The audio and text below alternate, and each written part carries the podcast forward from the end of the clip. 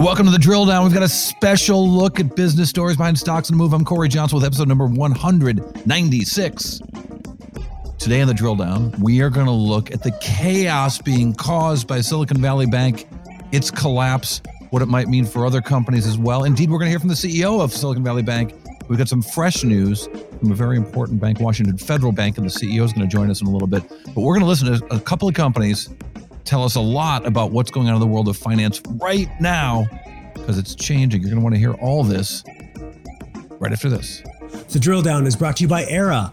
Never miss another critical event or insight ever. With Aiera, customize your company watch lists and track key events, mentions, filings, and more, all within an easy to use, customizable interface. That's Aiera, A-I-E-R-A dot com. And there are so many ways to listen to the drill down, including iTunes, Spotify, Google Play, Stitcher, iHeart, TuneIn. But hit the subscribe button catch every single show. And the drill down is brought to you by Braintrust, a global talent network that matches highly skilled technical freelancers with the world's most reputable brands. Braintrust has helped clients like Bank of America, Goldman Sachs, Porsche, Under Armour, and more build agile tech teams fast at a fraction of the cost. Visit braintrust.com. That's B R A I N T R U S T.com to learn more. All right, I'm Cory Johnson. Welcome to the drill down. We explain the business stories behind stocks in a move, and boy, Isaac Webster, executive producer. Boy, our stocks moving today, uh, none, none more so than uh, Silicon Valley Bank. Yeah, very big day. And I'm very glad we were able to have this special edition of the show. So, I mean, I think I can answer this, but what stocks you drilling down on today, Cory? Well, uh, on your suggestion, we are going to look at some uh, banking stocks, some business development companies, some companies that are impacted by uh, what's going on with the failure of Silicon Valley Bank. And I have to tell you that sitting here in this in the ferry building, surrounded by all these entrepreneurs who are starting businesses, many of the people uh, on the same floor as me bank with their companies, bank with Silicon Valley Bank. They have uh, investments from Silicon Valley Bank, uh, which is a very active investor in the sector. Didn't we as well? Uh, perhaps. Full disclosure. The the role of Silicon Valley Bank in Silicon Valley um, is tremendous uh, including not just the banking, but venture lending, venture partners uh, getting financing from the bank for their personal uh, investments into their own funds. Uh, it is an intricate uh, web, and we're going to look a little bit at that and uh, in all the stocks we drill down in today, and a special interview with another regional bank that also has a huge concentration, not in technology and commercial real estate, but we're going to get a look at Washington Federal in a little bit with the CEO there. That company has a a huge concentration in uh, commercial real estate. We're going to talk about what that kind of concentration can, how it can add risk uh, to a banking balance sheet.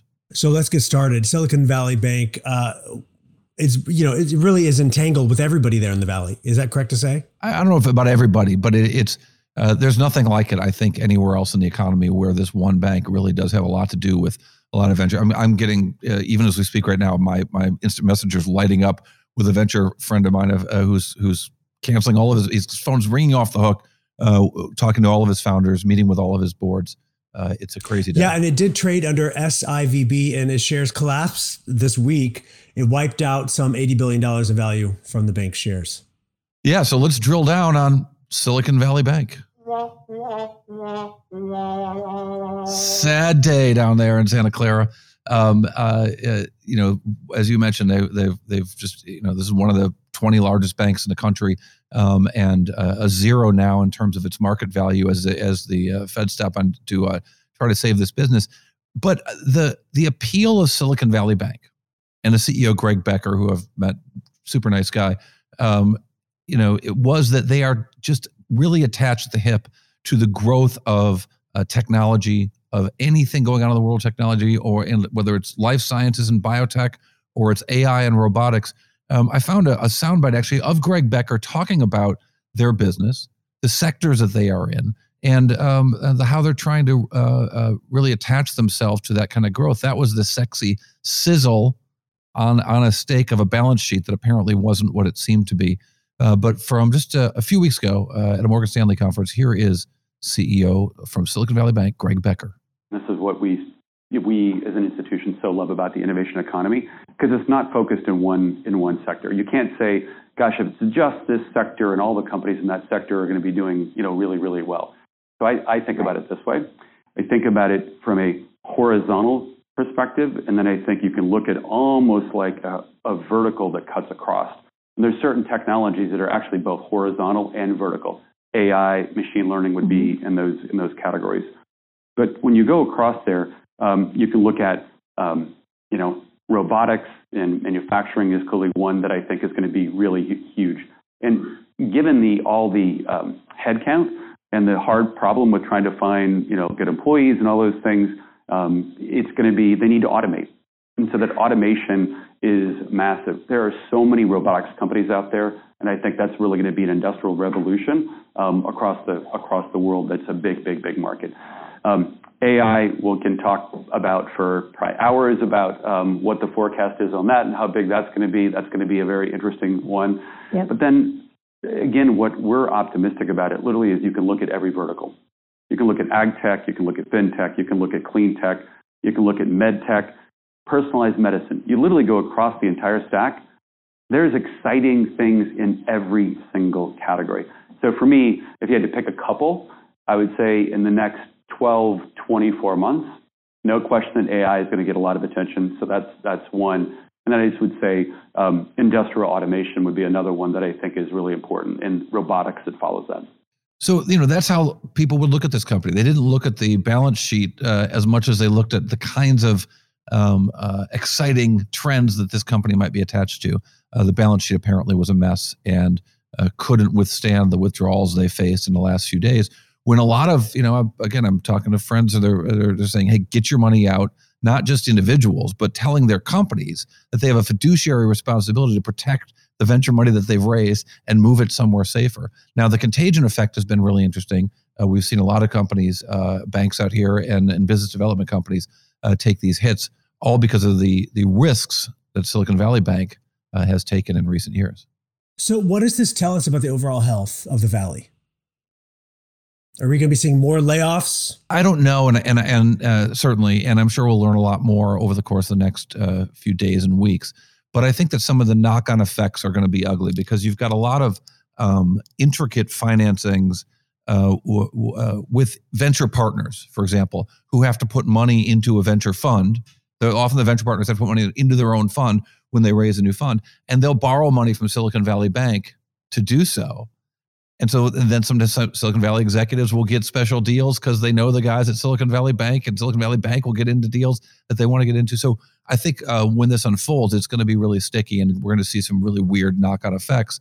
And and indeed, that is the uh, the uh, well, terror is a strong word, but I think there's a lot of worry in Silicon is Valley. Is there today. a bank or a lender of some sort in position, or maybe there's more than one?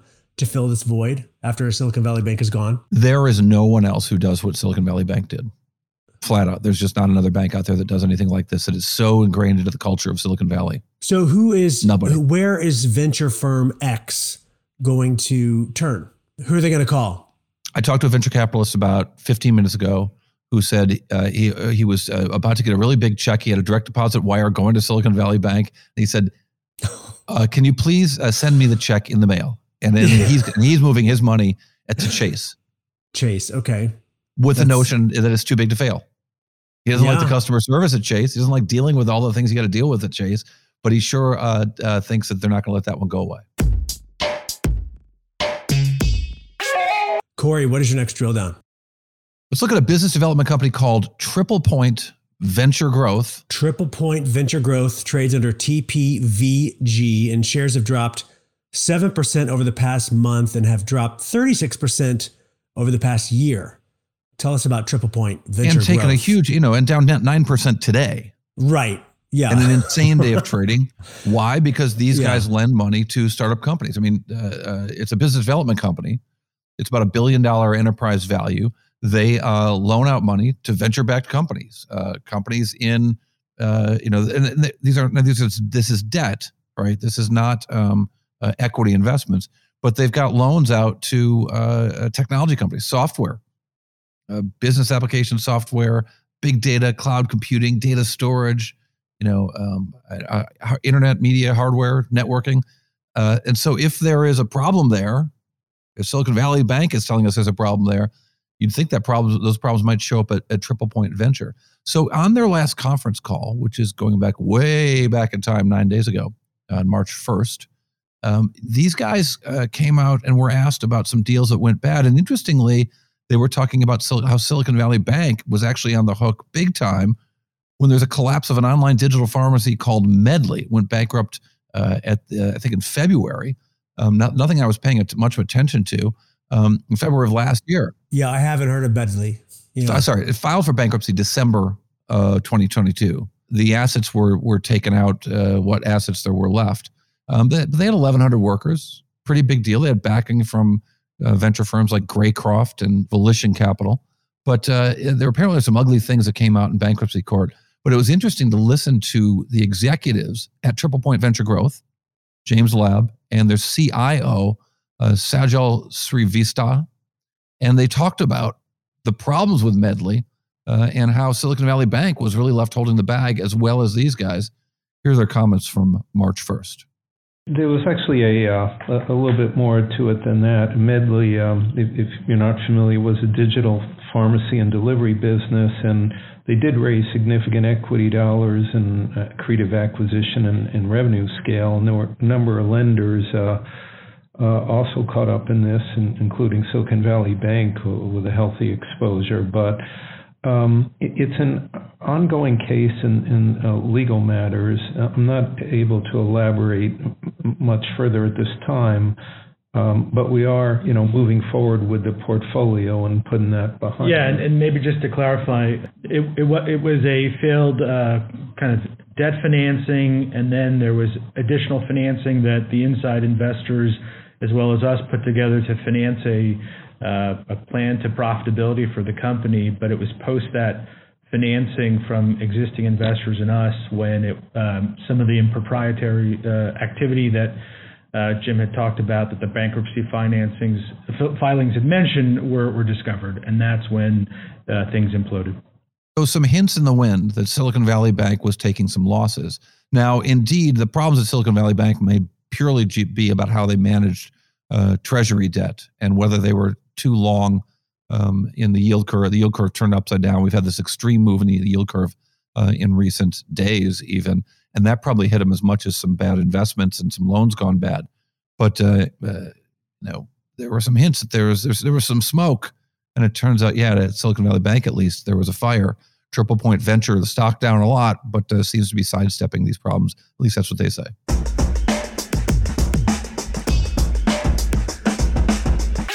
Cory, what is your next drill down? Look at another business development company, Portman Ridge Finance, a $500 million company on the East Coast. Portman Ridge Finance trades under PTMN and shares have dropped 4% this week, ending March 10th today, and shares are lower by 10% over the past 12 months. Tell us about Portman Ridge Finance. Exactly. And again, this is another business development company doing, you know, first tier loans, second lien loans, subordinated debt, whatever. Investors like these things because they're paying big dividends, in this case, about an 11% dividend. But if you get an 11% dividend, and the stock goes down 15%, you're not making any money. So uh, these guys uh, uh, invest with industrial companies, hardware companies, real estate, uh, automotive, agriculture, even. Typically, they'll put anywhere from uh, uh, you know one to twenty million dollars into these portfolio companies, and the companies that they're in their portfolio are doing five to twenty-five million in EBITDA. At least that's what they say to investors. Well, you know, well, these things sometimes come out in the wash. But uh, in a recent, uh, they actually had a conference call this morning for their quarterly results, and we're asked about Silicon Valley Bank and what how this ripples through the financial system. Indeed, just as I said, I'm here, I'm, or I'm getting the text messages from my my friends in venture capital and other companies where all the boards are meeting and trying to figure out what to do and where their exposure might lie. Well, here is Portman Ridge Finance CEO Ted Goldthorpe speaking this morning about how this deal is affecting them. Yeah, anytime time something like this happens, you know, we're always very focused on the knock-on effects. You know, we um, we called and spoke to a number of our portfolio companies both last night and this morning, and I think it's a little too early to um, to assess, but obviously, um, you know, there, will be some flow-through effects on certain tech businesses, given they're a big lender there, as well as a uh, whole lot of the cash. And then we're looking at other knock-on effects too, in terms of you know if they're having to sell securities at big discounts. Um, you know, how, does that how does it, that ripple through the rest of the financial markets? I would say if you look at our portfolio, we think again, we don't think this is going to, as of right now, we don't think this is going to have really any material impact on our portfolio, um, unless there's you know other unforeseen things that that happen because of it.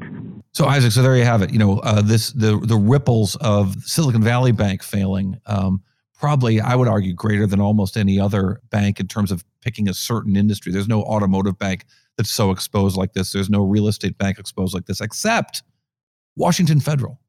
Washington Federal is a Seattle based bank that has a, a, higher concentration of commercial real estate than almost any other bank out there. We're going to talk to the CEO and his first comment since the failure of Silicon Valley Bank. Or, uh, and we wanted to hear, let you hear this incredible story from Brent Beardall, the CEO of Washington Federal. Brent Beardall. Also, a, an incredible story of how he survived a plane crash just a few weeks ago. That story right after this. The Drill Down is brought to you by Braintrust, a global talent network that matches highly skilled technical freelancers with the world's most reputable brands. Braintrust has helped clients like Bank of America, Goldman Sachs, Porsche, Under Armour, and more build agile tech teams fast at a fraction of the cost. Visit braintrust.com, that's B R A I N T R U S T.com, to learn more. All right, welcome back to the Drill Down Podcast. As promised, got a great guest today. I mean, we always have great guests, but really great today. We've got Brent Beardall joining us. He's the uh, CEO of um, a, a, bank. Well, just a CEO of any bank right now would be a really interesting conversation given what's in the news. Uh, but in, in, particular, Washington Federal, Seattle-based bank. Um, uh, uh how's the bank? I got to ask you because of because of the news about Silvergate and the, the shocking news about Silicon Valley Bank. I say this not least of which because I'm in Silicon Valley. Yeah, no, it, it is shocking news, and uh, the bank is in phenomenal shape. We're doing very, very well. Uh, asset quality is high. We're continuing to bring in deposits. Uh, we've got a 105 year track record of being consistent uh, for our clients, and so we are disappointed to see the news, and I'm sure we'll get into both of these in terms of Silvergate and Silicon Valley. It is never a good thing for the industry. Uh, clearly, some mistakes were made, and I think we all hope to learn from those. But it's it's a bad day for the banking industry because we are all about confidence, and uh, whenever we have depositors that don't have confidence in the industry, that's a bad thing. So, uh, technology banking, um, Silicon Valley Bank is a, is a unique uh, entity for those of us in Silicon Valley, for those of us who've been involved in, in venture, venture backed startups, uh, uh, some of the biggest companies in technology and life sciences, all bank Silicon Valley. A lot of the venture partners both bank and, and get loans from Silicon Valley Bank. But the innovation economy, if you will, uh, is a big deal you know, where you are in Seattle. Uh, it's a really big deal for the businesses that invest. It's a lot of big deal for the individuals. How exposed are you to those kinds of uh, businesses that might be looking for play? Might be uh, who knows? I mean, I I've moved some money today that I didn't think I was going to move. Um, I wonder if uh, you're seeing deposits increase from from technology firms that are looking for a safe uh, uh, place to go, or the opposite. They're freaking out and putting into their mattress. Yeah. Well, I think the reality is some of both industry wide. I, I, was just looking, the 10 year is down. Yesterday, the 10 year bond was at about 4%, and right now it's at 3.72. Right. So that tells you that Huge overall move. people are saying, people are saying, hey, let's put money in US government securities. Uh, so I, I, think that's what's happening. Uh, here at WaFd, we're answering a whole lot of phone calls uh, about people wanting to open accounts uh, because of our stability. And in terms of exposure to uh, you know the tech sector, very little exposure from the loan side. We have uh, a good amount of deposits, which are a, a, good thing. But we, unlike Silicon Valley Bank, we we don't lend heavily in the tech sector. And I think one thing that's really important to note here is, at least from the surface, and there'll be a lot of digging that happens on this. It doesn't appear that the issue was the lending to the tech sector what it appears is a balance sheet mismanagement on uh, part of Silicon Valley Bank. They had such an influx in deposits over the last couple of years, they didn't have the loans to invest those in. So they went out and they invested those deposits in long term securities. And when the Fed started increasing rates, those securities went down in value. So that appears to be their biggest challenge, at least uh, from my perspective.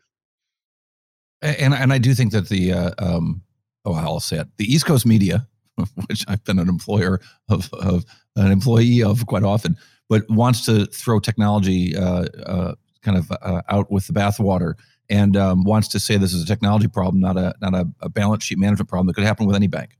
Yeah, you, you know what? I you and I are on the same page. This is not a technology problem. Uh, from my perspective, this was simply a balance sheet management problem. Uh, when rates were so low, uh, they decided to take more risk in terms of interest rate risk.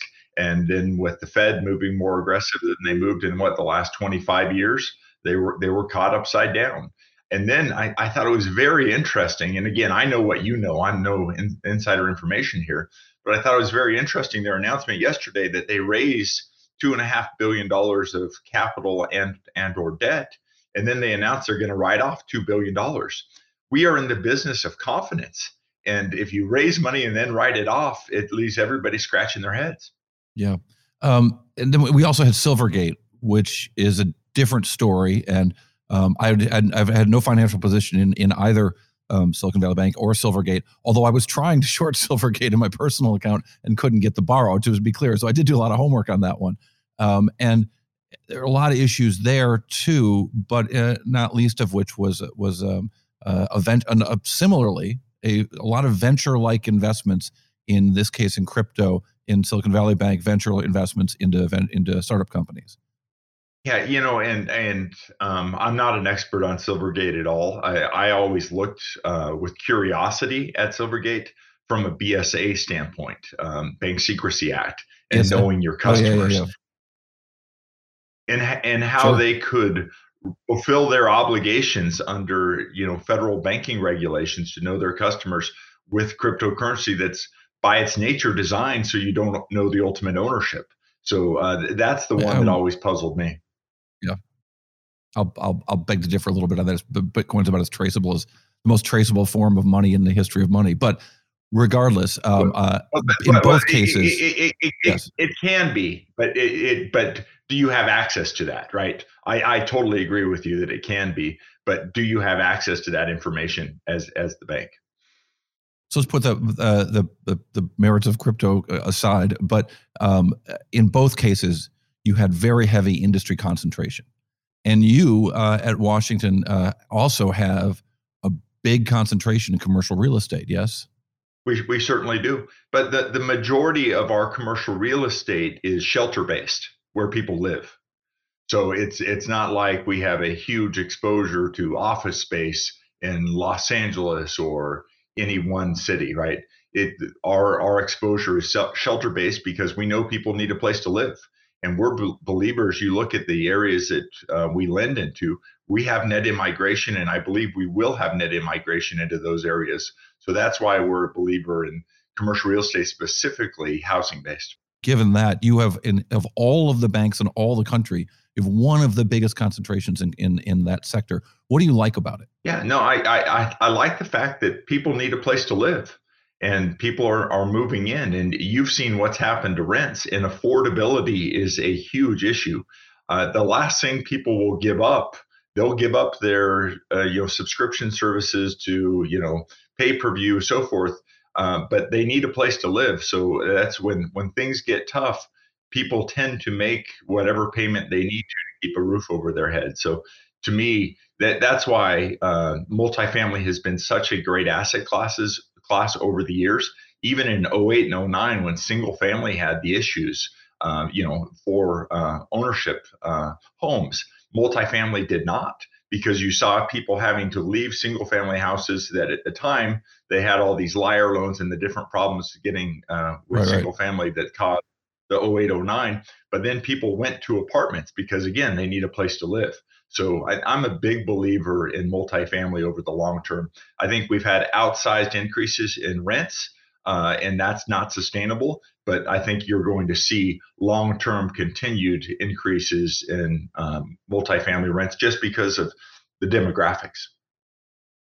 If you'd asked me five years ago to predict the scale, the scope, or the direction of rents in San Francisco, or again, this is why we're here in the belly of the beast of Silicon Valley. Uh, I would have looked out the window here in, in, the ferry building in San Francisco and said those rents are going in one direction straight up, and they're not. They're coming down uh, now, and they're coming down kind yeah. of dramatically in a place where it didn't seem like that would be possible. And we've had this tectonic change in the way people work. I mean, you're in your home office right now, right? That might not have been a thing uh, uh four years ago.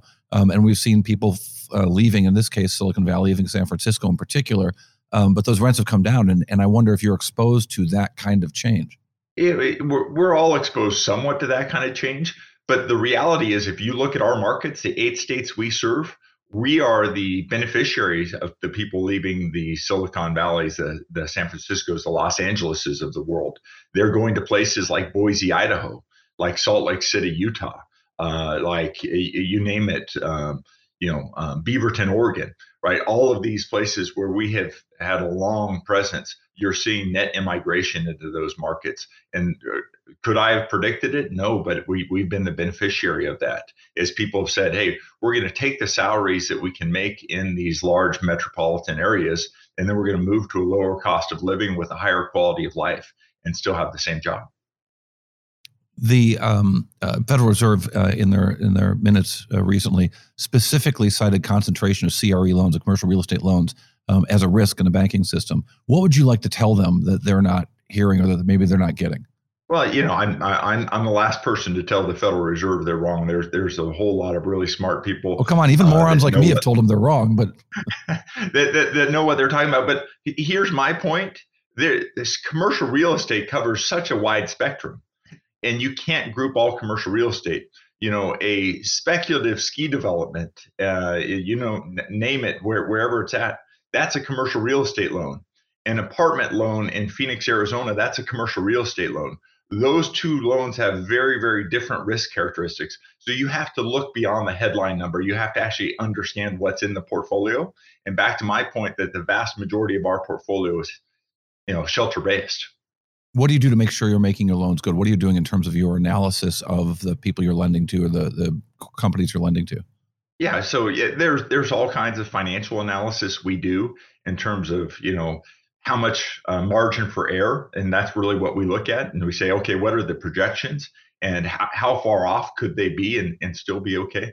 But at the end of the day, the most important thing we can do as a bank is to find the right partners and look at partners that really understand that they don't want to seek maximum leverage because the people that seek maximum leverage they don't have that margin for error uh, we've been around for 105 years and we know that things aren't going to go as we anticipate so how much margin for error do, do they have and, and what's their track record? How do they act? Right? Are they are they the clients that quickly say, okay, hey, bank, here's a problem. It's your problem, or they clients that say, hey, here's a problem, bank, work with me. How can we how can we work through this problem together? And that's what we're after is long-term partners that say, we understand the market is going to go up and down, and we understand we're going to pay, you know, our obligation back to you, bank. It may not be exactly as we anticipated going in, but we're in this for the long haul. Um, you are back in the office, uh, uh, and glad to see you back in the office this week. Um, you had a rough start to the year. Uh, can we talk about that? Is that that's an understatement, my friend? Yes, I mean, was it January first you were in the plane crash? January 2nd, I was on a private plane on the way down to the Rose Bowl when uh, we crashed at approximately 200 miles an hour. I, am I'm so glad you're okay. It was a tragedy. There was, uh, I think, one life lost, two lives lost, one life lost. Was somebody seriously injured? Uh, that yeah, must have been terrifying. So that, let me just say, so the the uh, life lost was my good friend and and client, Mr. Nathan Ricks, one of the best human beings I've ever met. And uh, he was the pilot, and I was sitting in the co-pilot seat, even though I have no experience. and didn't need to, right? I was just there uh, for a ride along and it was uh, a life altering experience for me. And uh, I am grateful to be alive, and I'm devastated at the loss of, of Nathan. But um, Nathan's wife was also with us in the plane. She survived, as well as another WAFED employee. So there were three of us that were thankfully we survived. And uh, unfortunately, Nathan lost his life. Yeah, uh, uh, uh, absolutely tragic. Um, and I'm sure you've got a different perspective on things. It was it was pretty recent. you know, only two months ago, but I'm sure you've got a different perspective on things. And I wonder, uh, uh, do you think about that? I mean, obviously, you think about it. Do you? Do you? Can you put that to words?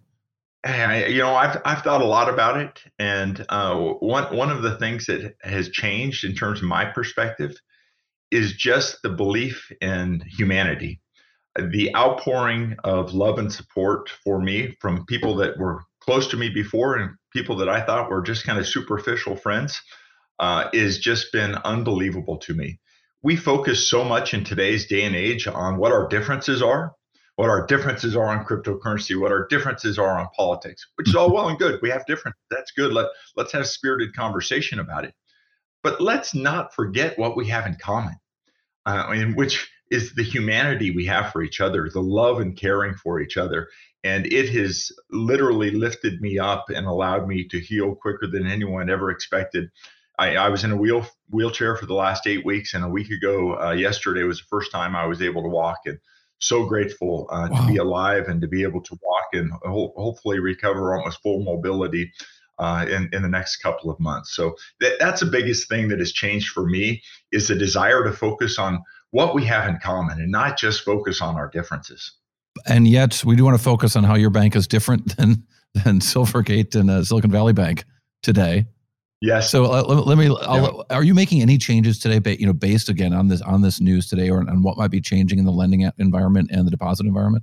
No, no, not not not at all. Right. I mean, we we were very pleased with how we were underwriting loans a week ago, a year ago, and we're, we're our underwriting has not changed. And likewise, uh, we're we're in the market to bring in deposits from good depositors that are looking for a, a long term place to park their funds. And the really fun thing about WAFED is we've embraced technology. In fact, we have now partnered with Madrona Venture Capital uh, to build a technology subsidiary that makes banking, you know, simple, reliable, and fast. And we have technology that people say, "Wow, I can't." A 105-year-old bank, for example, uh, we have voice authentication. So today, if you went on to online banking, uh, you can send a wire out in online banking and then our system will call you up and say, here's the details of this wire transfer. Do you want to authenticate this with your voice? And that I know of, we're the only bank in the country that has this technology. And the really cool thing about it is not only is it super convenient for our customers, the level of security is fantastic because it's multi-factor authentication. It has to be your voice from your phone. Well, um, uh, I'm glad you're looking forward. We're glad you're with us um, still um, thank God for thank that. You, uh, and and we appreciate your time on the Drill Down podcast, especially in this really important time in the banking world. Uh, Washington Federal CEO Brent Beardall, thanks so much. Great to be with you. Thank you. Coming up next on the Drill Down podcast, the bite, one number about Washington Federal that tells us a whole lot. The drill down is brought to you by Aiera. With Aiera, give yourself an information advantage, connect directly to earnings calls and other investor events with live transcription and event intelligence. That's Aiera, A I E R A dot com. And if you like what you're listening to here on the Drill Down Podcast, a special Drill Down Podcast, hey, it's not special. We do it all the time. Subscribe to this show. Click the follow button on your on your podcast app That'll make sure you download every single show and you won't miss a single episode. And let us know what companies you think we should be drilling down on. Talk to us on Twitter and Instagram by following at Drill Down Pod and connect with us directly at our website, bizpod.net. All right, we're back with the Drill Down Bite, that one number that tells us a whole lot about Washington Federal. What a conversation. What a day to have it. Isaac. And uh, so interesting about this bank. This bank really has made a big change. Has it grown a lot in the last 10 years? Absolutely. It's grown it's almost doubled its asset size. It's nearly 21 billion in assets. But one number I want to talk about here is their commercial loan, the percentage of their assets that are commercial loans. Uh, because uh, those were just 16% of assets 10 years ago. They've made a big change in this bank, as you heard, a real focus on lending to uh, basically apartment building owners and, and developers here's the number that bite that one number that tells us a whole lot 46% of the assets of this bank are commercial loans so it's a, it's a big is concentration that, uh, is that a liability though well if the loans are good those are those are great assets i mean that's the question right if rents can stay up if these if these deals aren't uh, over leveraged um, it can be great as we've seen uh, this week and we haven't seen anything like this in a long time when banks um, can't manage their balance sheet um, uh, bad things happen. And even for big banks like Silicon Valley Bank, one of the 20 largest banks in the country, uh, also important, of course, is a concentration. And these guys are really concentrated, uh, almost more than almost any other bank, concentrated on uh, commercial real estate lending. Um, so uh, there's certainly risk there, but there's also uh, could be great reward for them. Well, they've proven that they can manage that risk for sure. Yeah, we wish them a lot of luck with that, and uh, and safe flying. My goodness, what a what a harrowing story not just of banking, but of living. All right, we're glad to have you listen yeah. to the special edition of the Drill Down podcast. Glad to have you as always. Hope you stay with us and come back for the next show. Drill Down is produced by Isaac Webster, executive producer, and edited by Ben Wilson, who does an extraordinary job making this thing sound good. The Drill Down's a production of the Business Podcast Network.